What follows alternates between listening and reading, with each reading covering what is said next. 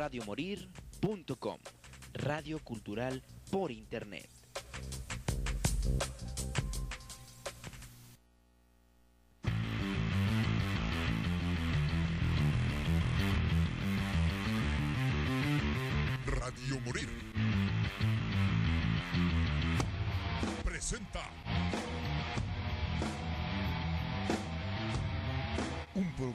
Se fusiona la música con controversia, la diversión y la barra libre.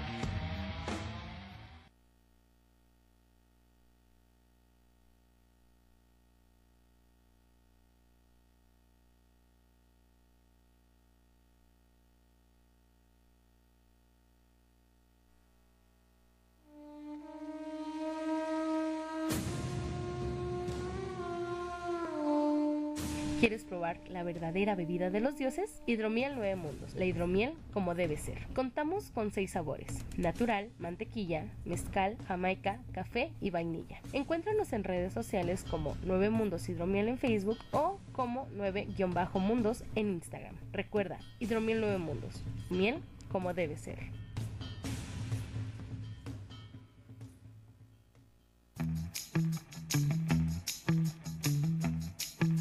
¿Quieres consentir a tu mascota? Todo lo que necesitas para tu mascota al mejor precio en Mundo Pet, nuestra tienda en línea en Facebook. Puedes contactarnos a través de nuestra página o por WhatsApp 3312 48 67 47 3312 48 67 47. Por nuestra apertura tenemos los mejores precios del mercado. Recuerda, en Mundo Pet todo lo que necesitas para tu mascota al mejor precio.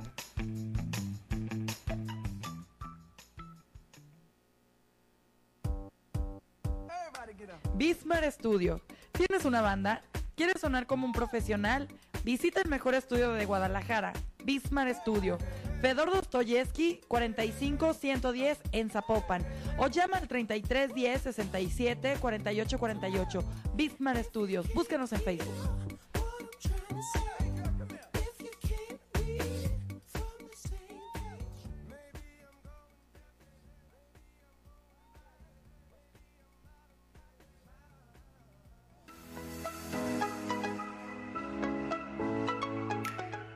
¿Buscas remodelar tu casa? En Modulmar tenemos todo para ello. Parrillas, campanas, estufas, baños, ovalines, tarjas, cocinas, calentadores, mezcladora, monomandos y más. Al igual, contamos con cubiertas posformadas, cocinas, ventas e instalación de granito. Encuéntranos en Enrique Díaz de León, número 633 o contáctanos a través del 33 13 84 18 75. 33 13 84 18 75.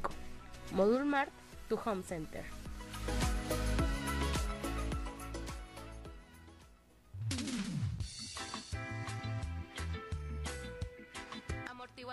Suspensiones MC, venta de amortiguadores nuevos de las mejores marcas con garantía. Manejamos todo para la suspensión, venta, instalación y reparación. Comunícate con nosotros al 3321 09 95 68. Amortiguadores y suspensiones MC, patrocinador oficial del segundo croquetón de Confusión Musical.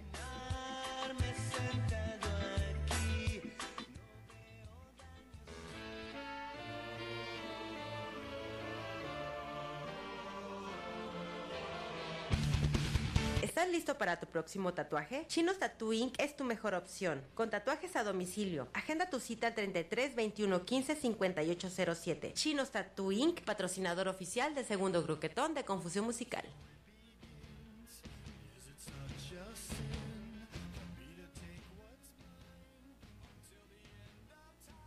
Canem, alimento para perro, y Catem, alimento para gato, son la mejor opción en croquetas para tus mascotas. Elaborado con ingeniería de la más alta calidad, asegura un excelente sabor y el máximo de nutrientes. Te regalamos un cupón del 5% de descuento. Envíos gratis en la zona metropolitana de Guadalajara. Búscanos en redes sociales como Canem Basis y Catem Basis. Pedidos al 3313 26 21 90. Canem y Catem, patrocinadores oficiales del segundo croquetón de Confusión Musical. Thank you.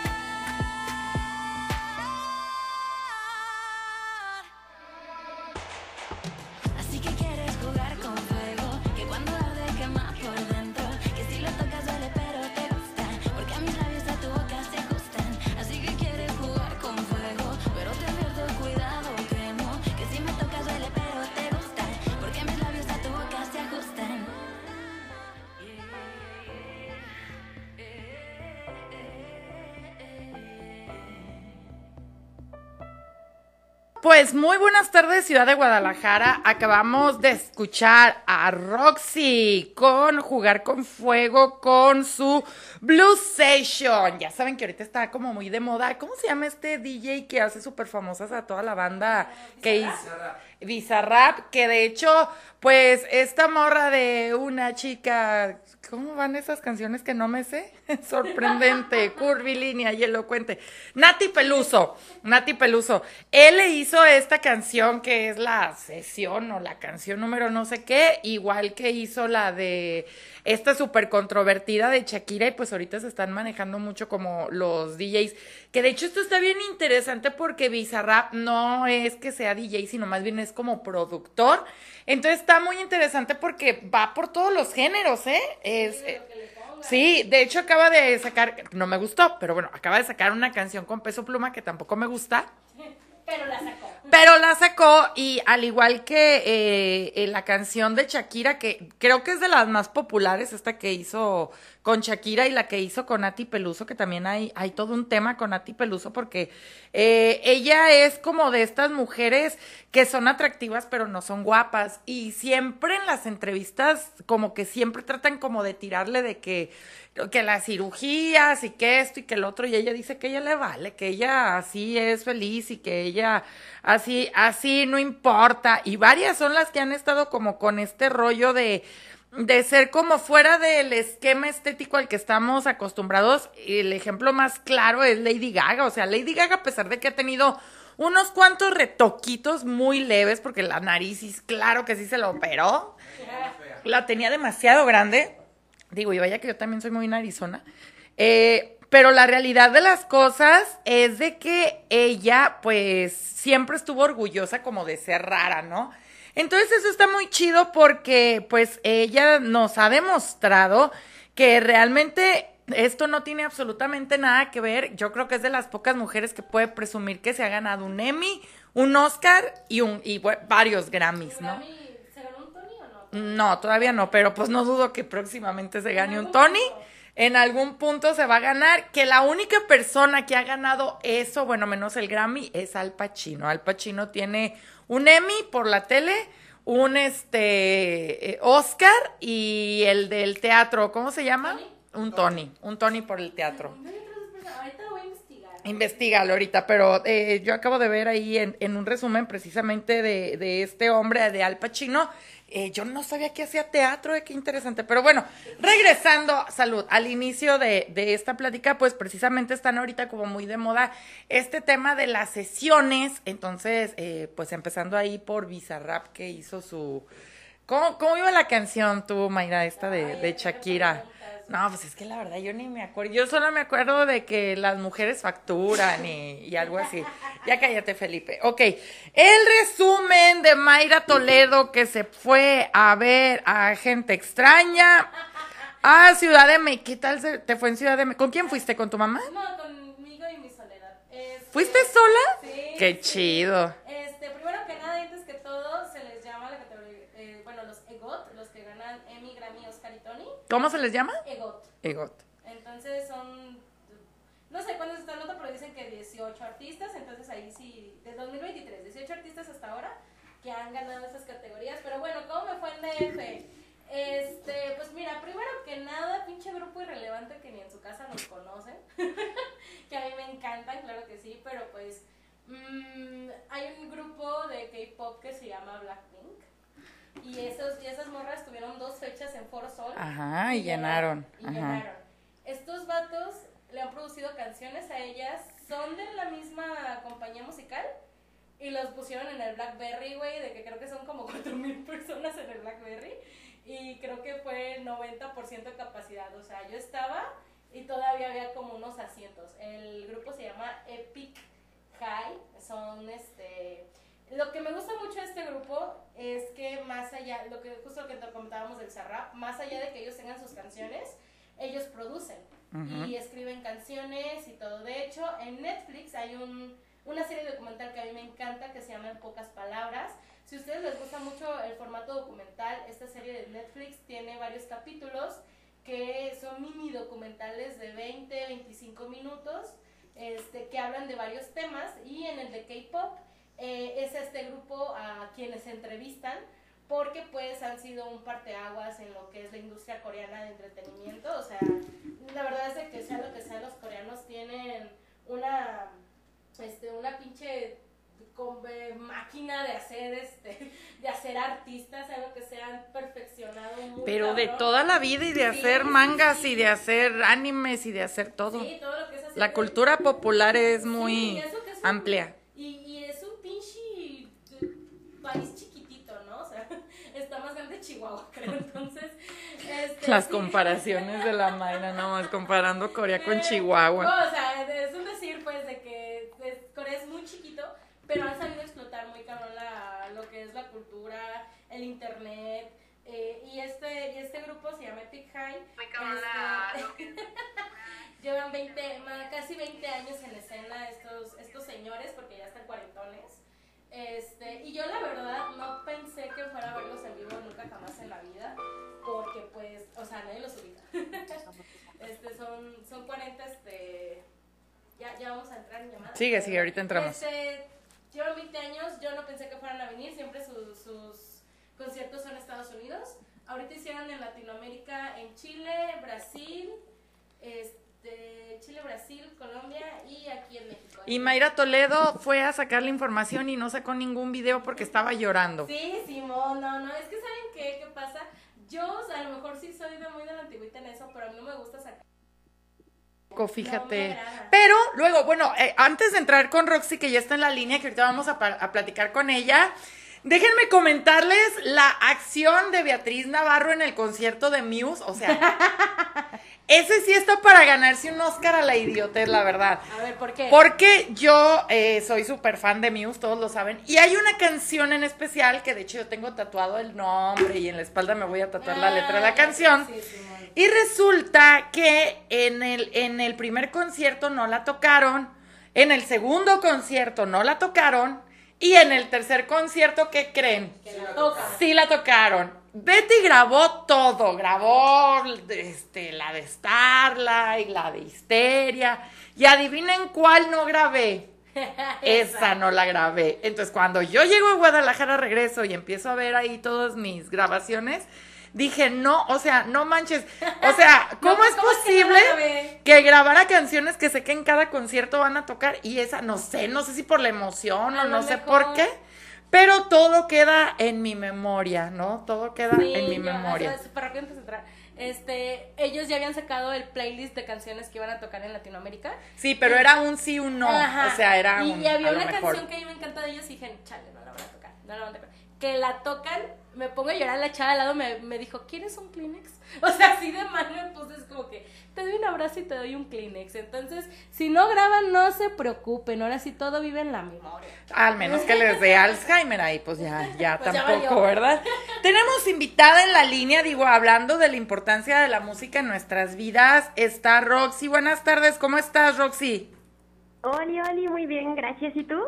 Muy bien, fíjate que antes de empezar a platicar de nuestros conciertos fallidos, estuvimos escuchando música tuya precisamente y estábamos hablando, pues ahora de, ahora mismo estábamos precisamente a partir de tu canción hablando mucho de este tema, de estas alianzas de productores con cantantes para hacer precisamente estas sesiones, ¿no? Que ya ahora más allá de, eh, pues que sea solamente el artista y esto, pues también la parte de la producción se está volviendo importante. Claro. Entonces, ¿por qué no nos platicas un poco acerca de tu proyecto? Sí, claro, muchas gracias. Primero que nada, muchísimas gracias por tenerme en el programa y darme el espacio y el tiempo. La verdad es que este tema que comentas de la producción es muy importante. Siento que es algo que durante mucho tiempo se vio como que, pues en segundo plano, no se le prestó tanto la atención. Y sí es algo que va muy de la mano el artista, el compositor y el productor desde que la música empezó a hacerse un poquito más tal vez electrónica y no tan orgánica, Ujú. es donde empezó a notarse esta importancia por alguien que supiera usar el software o la tecnología para pues poder lograr las ideas de los artistas y creo que sí es algo muy importante lo que mencionas. ¿Cómo escoges tú con quién trabajar? ¿Cómo es que te acercas o se acercan a ti eh, y dicen, a ver, ¿cómo vamos a armar esta canción? ¿Cuál es el proceso creativo? Primero te avientan como algo de, de la música o primero traes la letra o se juntan y va naciendo en la marcha o cómo está la onda? Ahí sí depende muchísimo del artista. Eh, ahí, por ejemplo, artistas, depende de cada quien, que solamente son lo que se llama intérprete, que son, por ejemplo, cantantes, o sea, no escriben o no saben como tanto de música, sino que simplemente interpretan la canción. Y pues también están los artistas que, por ejemplo, en mi caso yo soy cantautora, yo escribo las canciones, las compongo, realmente yo ya llego con una maqueta, lo que sería, por ejemplo, ya la estructura del verso, el coro, o sea, todo, nada más llego como con una idea y es la magia del productor precisamente llevar a cabo todo lo que sucede en mi cabeza a hacerlo realidad.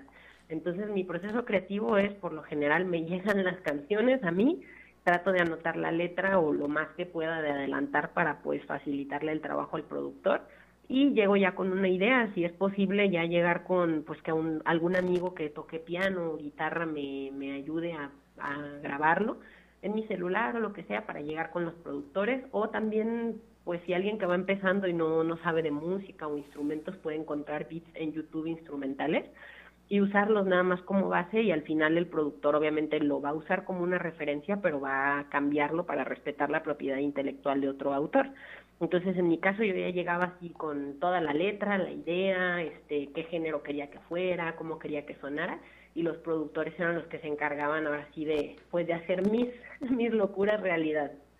Fíjate que está muy interesante lo que comentas de la estructura de las canciones, porque precisamente ahora en esta época donde existe tanto estudio en casa, donde podemos grabar, donde hasta muchas de estas inteligencias artificiales que se están desarrollando tanto en, en la foto, en el video o en la música, están como tan a la orden del día comentaba Sting en una entrevista eh, que se está perdiendo la forma de la estructura de las canciones, ¿no?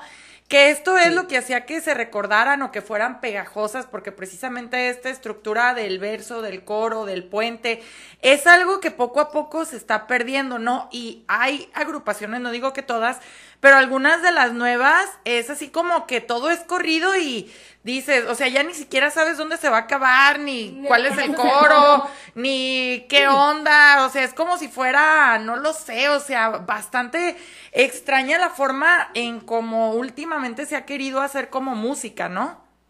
Sí, claro. Mira, la verdad es que te entiendo perfecto. Yo en mi caso, yo me crié pues escuchando rock, blues, jazz, etcétera, o sea, estas bandas icónicas de rock, por ejemplo, eso que comentas de Sting, que crecí también con The Police o Queen, Led Zeppelin.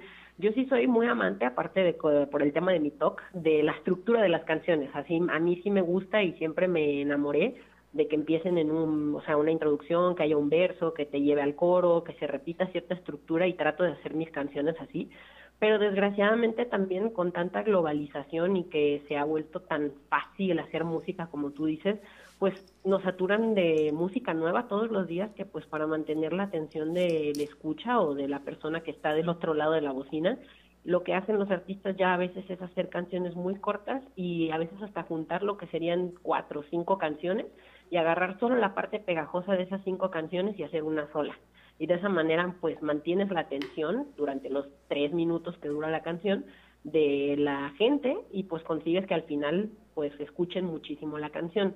La verdad es que yo sí sigo siendo amante de la estructura clásica, eh, sí me gusta experimentar en cuanto a géneros o ritmos, influencias, pero sí yo también extraño y trato de mantener en mi música esa estructura y por eso cuando escribo sí quiero que se note mucho y darle mucho como esa importancia a que precisamente se note dónde entra el coro y se vea como cada parte de la canción.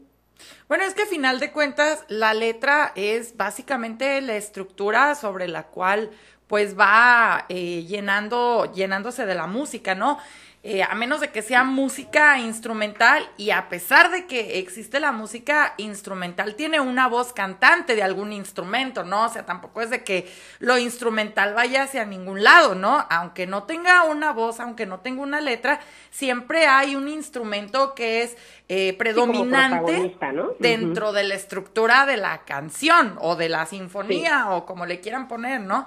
Entonces, por eso yo sí veo como muy importante esta estructura. Ahora, sobre el contenido, Roxy, ¿qué es lo que planteas tú en tus letras? ¿De qué nos platicas tú en tu música? Eh, yo lo que planteo en mi música es que como mi sueño siempre desde chica fue ser una cantante famosa, yo sí quería que fueran letras que yo le llamo que creé mi alter ego, que mi alter ego es como esta versión de mí misma que ya alcanzó como su mejor versión, que ya no tiene miedos, que ya no tiene prejuicios, como la persona que me encantaría llegar algún día y espero ser, y yo escribo canciones como hablando desde su voz, no como desde mi experiencia. Entonces yo quería que fueran canciones número uno súper empoderadas, feministas, que te hablaran de ese punto de vista de lo que hablan las canciones de hoy en día, pero siempre las mujeres fuimos musas, siempre fuimos inspiración de un artista, fuimos a la se nos dedicaron poemas y pinturas y yo dije, no, de este, o sea, está muy increíble a pesar de todo lo que hablábamos de la globalización, que ahora las mujeres somos protagonistas y dejamos de ser solamente la inspiración del artista y yo quería que fueran letras pues sí coquetas, caras, eh, sensuales, pero que a pesar de que dijeran cosas tal vez un poquito picantes o coquetas, se dijeran de una forma elegante y que nunca llegara a ser vulgar, porque pues primero antes de ser compositora y ser cantante yo escribía poemas con melodía. Es muy importante para mí que, que rimen, que te cuenten una historia, que te vayan como introduciendo a lo que te está contando la canción. Entonces son letras como que tratan de contar experiencias desde un punto de vista de una mujer con una mente muy abierta y tal vez esta revolución sexual o como ahora que yo soy una artista LGBT hay algunas letras que hablan hacia una chica o hacia un chico y que pues cuentan esta experiencia pero desde un punto de vista muy empoderador y que nunca es tirarle hate como a otra mujer, sino apoyarnos entre nosotras, empoderarnos, darnos como retomar esa fuerza del poder femenino yo buscaba más que nada eso y que sí, definitivamente escribo letras como muy pícaras, muy coquetas, sensuales, pero pudiera decirse como tal vez, wow, acaba de decir algo súper atrevido, pero lo dijo tan elegante que, me costó un poquito de trabajo entender el trasfondo, ¿no? Eso es algo que me interesa porque, bueno, también estamos muy plagados de música urbana o reggaetón o cualquiera de estas vertientes musicales en donde cada vez digo, tenemos una hermosa lengua española, bueno, a mí me gusta mucho leer y la verdad es de que la belleza del lenguaje radica precisamente en saberlo utilizar y en saberlo expresar.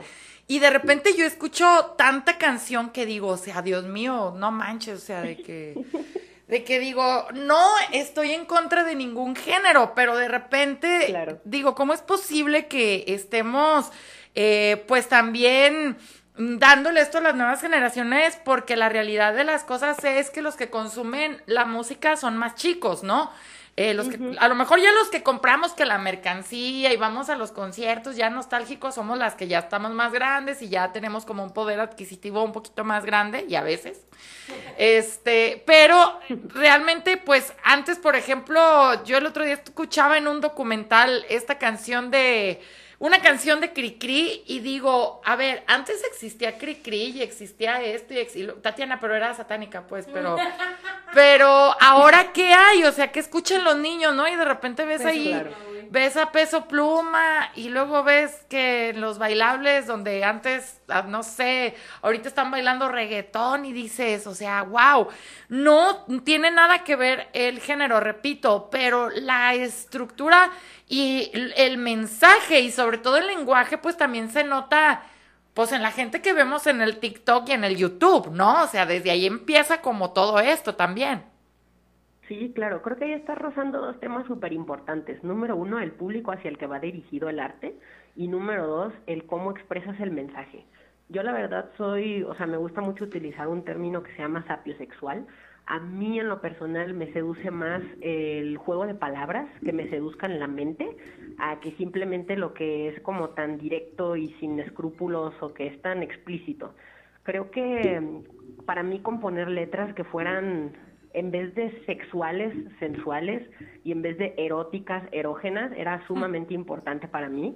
Creo que yo soy una persona que si no me conquistas la mente, definitivamente no estoy interesada en el aspecto sexual y quería letras que precisamente hicieran eso y que también como tú dices el público menor o al que no le corresponde mi música porque yo no soy un artista que hace música para niños si va en el carro escuchando la canción eh, no pudiera entenderlo no porque hay algo oculto sino porque tiene una complejidad intelectual que un niño no puede comprender. Y creo que eso también es parte de lo sensual de, de lo que te seduce decir las cosas con un poquito de dejar a la imaginación o este juego de palabras o la seducción que va más allá de simplemente, ay, ok, o sea, algo de una noche, sí, puedes decir algo de una noche y decir algo súper atrevido y decir, claro, tus deseos o proyectar lo que te gusta. Me, me, encanta esta revolución sexual y este nuevo feminismo y soy su apoyo muchísimo eso. No critico y también disfruto, sin embargo yo sí quería ser un artista que la gente escuchara y dijera, wow, o sea, sí me tuve que poner a escucharlo con atención para entender que estaba diciendo algo súper coqueto y creo que van a encontrar algo muy refrescante y muy sexy en una letra que tal vez tienes que sentarte a escuchar con un oído más crítico. Sí, por favor, piensa en poquito.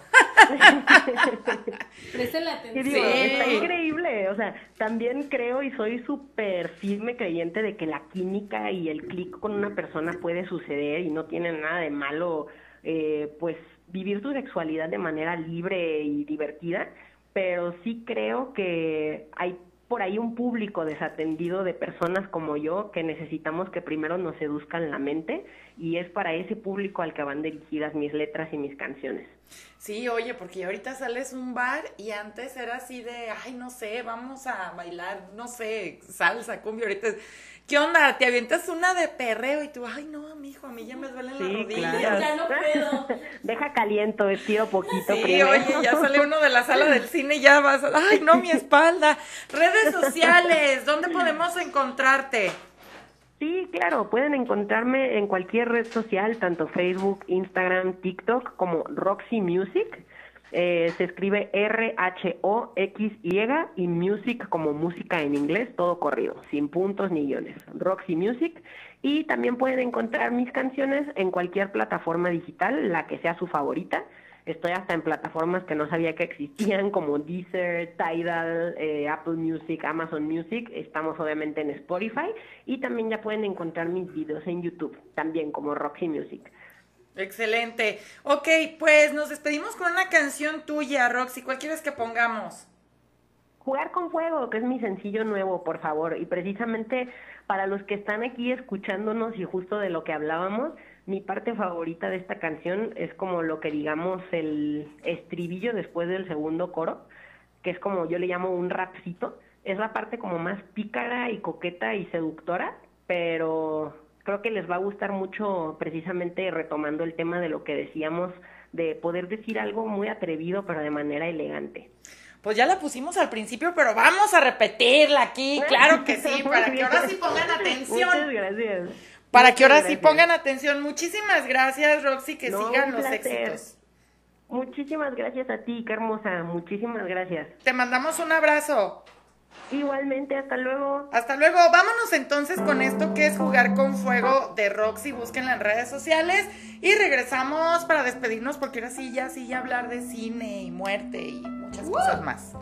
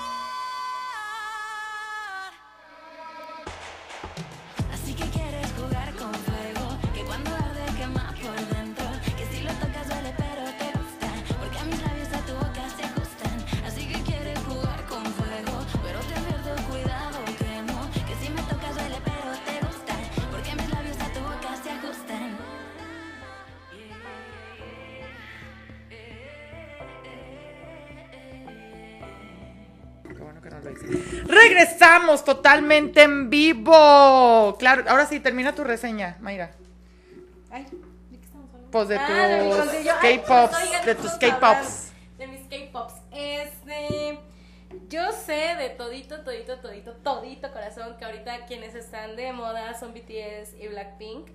De hecho, yo conozco eso por una cliente. Yo ni siquiera sabía que existían estas morras y son lesbianas y tienen como una novela que en coreano se llama novela, se llama no sé qué, ¿no? ¿No? ¿Me equivoco? Ah, pues Sí, no sí. sé, güey, miles de. Exacto, pero este. eh, si Pero sí son lesbianas, ¿no? Las de la. Las de la serie, es una serie tailandesa, ya sé cuál hablas. Este, No tengo idea de qué hablo, ni siquiera mi- yo. Mi, mi roomie es súper fan de esa, de esa serie. Este, acaban de, de- de, este, descubrir que no son lesbianas y se les cayó todo el marketing. Pero bueno, ese es otro asunto. O sea que vendían como las tatú. Ajá, haz de cuenta, ah, lo mismo, haz de cuenta, pero ellas sí tenían una serie, no recuerdo cómo se llama, pero es tailandesa. Ahí luego, la- ahí luego les digo cómo se llama, pero sé que mi roomie está súper obsesionada con ellas. Pero bueno, en cuestión musical, la verdad sí se dan un clavado a este a este mini documental de en pocas palabras de K-pop, la neta, eh, justo de lo que estábamos hablando ahorita de los géneros musicales y así, el K-pop, la revolución que tuvo fue que no, que no les importó, o sea, saltaban en una canción de un género a otro eh, y, los, y los cambios eran muy marcados, entonces si les gusta como, pues ya en un sentido de aprecio musical, no tanto de que si les gusta la letra, porque pues no lo van a entender porque es coreano, este... O sea, y tú sí te das la tarea de descargar, o sea, no de descargar, pues no sé, en, en mi época, perdón. O sea, tú sí te das la tarea de ver las letras y te las Ah, aprendes y sí. cantas en coreano Eh, y... Pues así que, de hecho estaba aprendiendo coreano, este... Hoy solo- no más, qué horror. Este, solamente que tuve que dejar las clases. Estas niñas porque- otakus. Porque pues ya no me daba con mi, con mi tiempo, pues, o sea, con mi, con mi horario. Este, pero a mí sí me gusta mucho todo lo que es, o sea, yo sí soy otaku, güey, dramática, K-popper, lo que sea, pero en sentido musical, neta, si tienen este chance de verse ese documental y lo que está, lo pueden relacionar. En Netflix. Ajá, en Netflix, en pocas palabras, K-pop.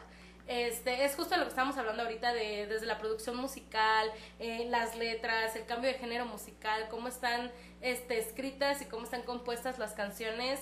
Eh, es muy rico el K-pop en ese sentido, porque pues hicieron una fórmula básicamente, así de que como receta para hotcakes, ¿no? O sea, hicieron una Pero fórmula hay un montón de agrupaciones de K-pop como lo era en aquellos tiempos en los 2000 Las las, boy bands, Sí, ¿no? sí, o sea, claro. pero allá hay de mujeres, de hombres, Mixto. de mixto, del Sí, LGBT, sí. de- Sí, sí, sí. Entonces, eh, eso a mí padre, la, la forma en que te explican en ese documental que fue una fórmula, o sea, eh, todos los grupos de K-pop tienen la misma fórmula y lo peor es que les funciona igual.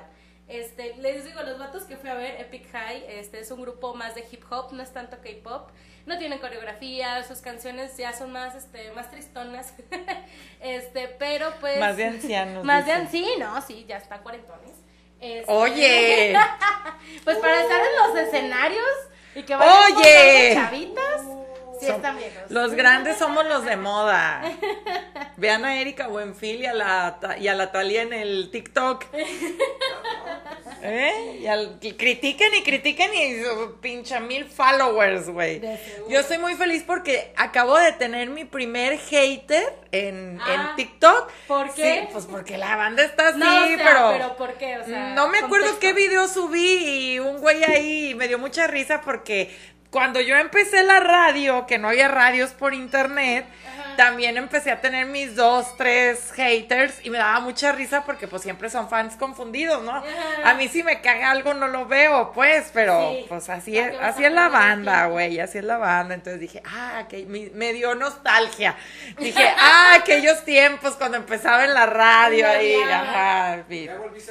Pero en la radio estaba más cabrón. De hecho, bueno, hay dos segundos antes de irnos. Este, ha habido infinidad de bandas. Ay, no seas malito, Felipe, ciérrale ahí a esa maldita primavera. Este, ha habido muchas bandas. Aquí vino Wendy Zulka, la de la tetita, esta morra peruana que se hizo así como muy viral junto a la Tigresa del Oriente. Cuando el, cuando el YouTube era muy viral, ahorita pues no, ahorita ya lo viral es el TikTok, ¿no? Y este, pues todo, ha habido bandas que tienen pues mensajes así de no manches, ¿por qué pones esa mamada? Aquí ha venido este hombre que cantaba rap, ¿cómo se llamaba este sujeto que cantaba rap? Mister, que tiene aquí a la vuelta un... Uno que salía en Televisa, Mr. Yat, Yat, Yat, Yat, algo así. Él, él ha venido aquí y todos han tenido críticas buenas y críticas malas. Pero nadie en todos mis años de radio ha tenido tantos haters como una banda que se llamaba Rox. Que esa banda yo no sé si fue, o sea, hasta yo dije, no mames, si nos escuchan, o sea, porque eran miles y miles y miles y miles de mensajes en el chat, pero negativos. Yo cometí la estupidez de decir al principio, todos los mensajes aquí se leen sin excepción y pues me la tuve que pelar y tuve que leer todo. Pero Tú les dijeron que se llevaban a las morras borrachas del Onplog, que eran jotos, que esa no era... No, no, no, no, no, estuvo increíble. Salieron de aquí y nunca más quisieron regresar. No, pues saqué, amiga. Pero digo, de todos los programas, y vaya que ha habido muchos, y hay pues invitados buenos, hay invitados malos, hay música chida, hay música no tan chida. Es la banda que más, o sea, yo me estaba riendo, pero de nervios, o sea, de, de lo que tenía que leer. Así de no mames, porque dije que tenía que leer todo, pues los hubiera ignorado y ya, pero pues no. Pobre chavo, saludos ahí al César Ledón y a todos, porque ya no existe la banda, pues, pero saludos a todos. Ya nos vamos. Mi nombre es Beatriz Navarro, nos escuchamos ahorita, pero nos mudamos de página, nos vamos a hablar de cine y de Mataviejitas y de Dráculas y de Blood Beatles y de no sé qué más a nuestro, nuestra página de Sala VIP. Así que nos vemos por ahí. Radio Morir.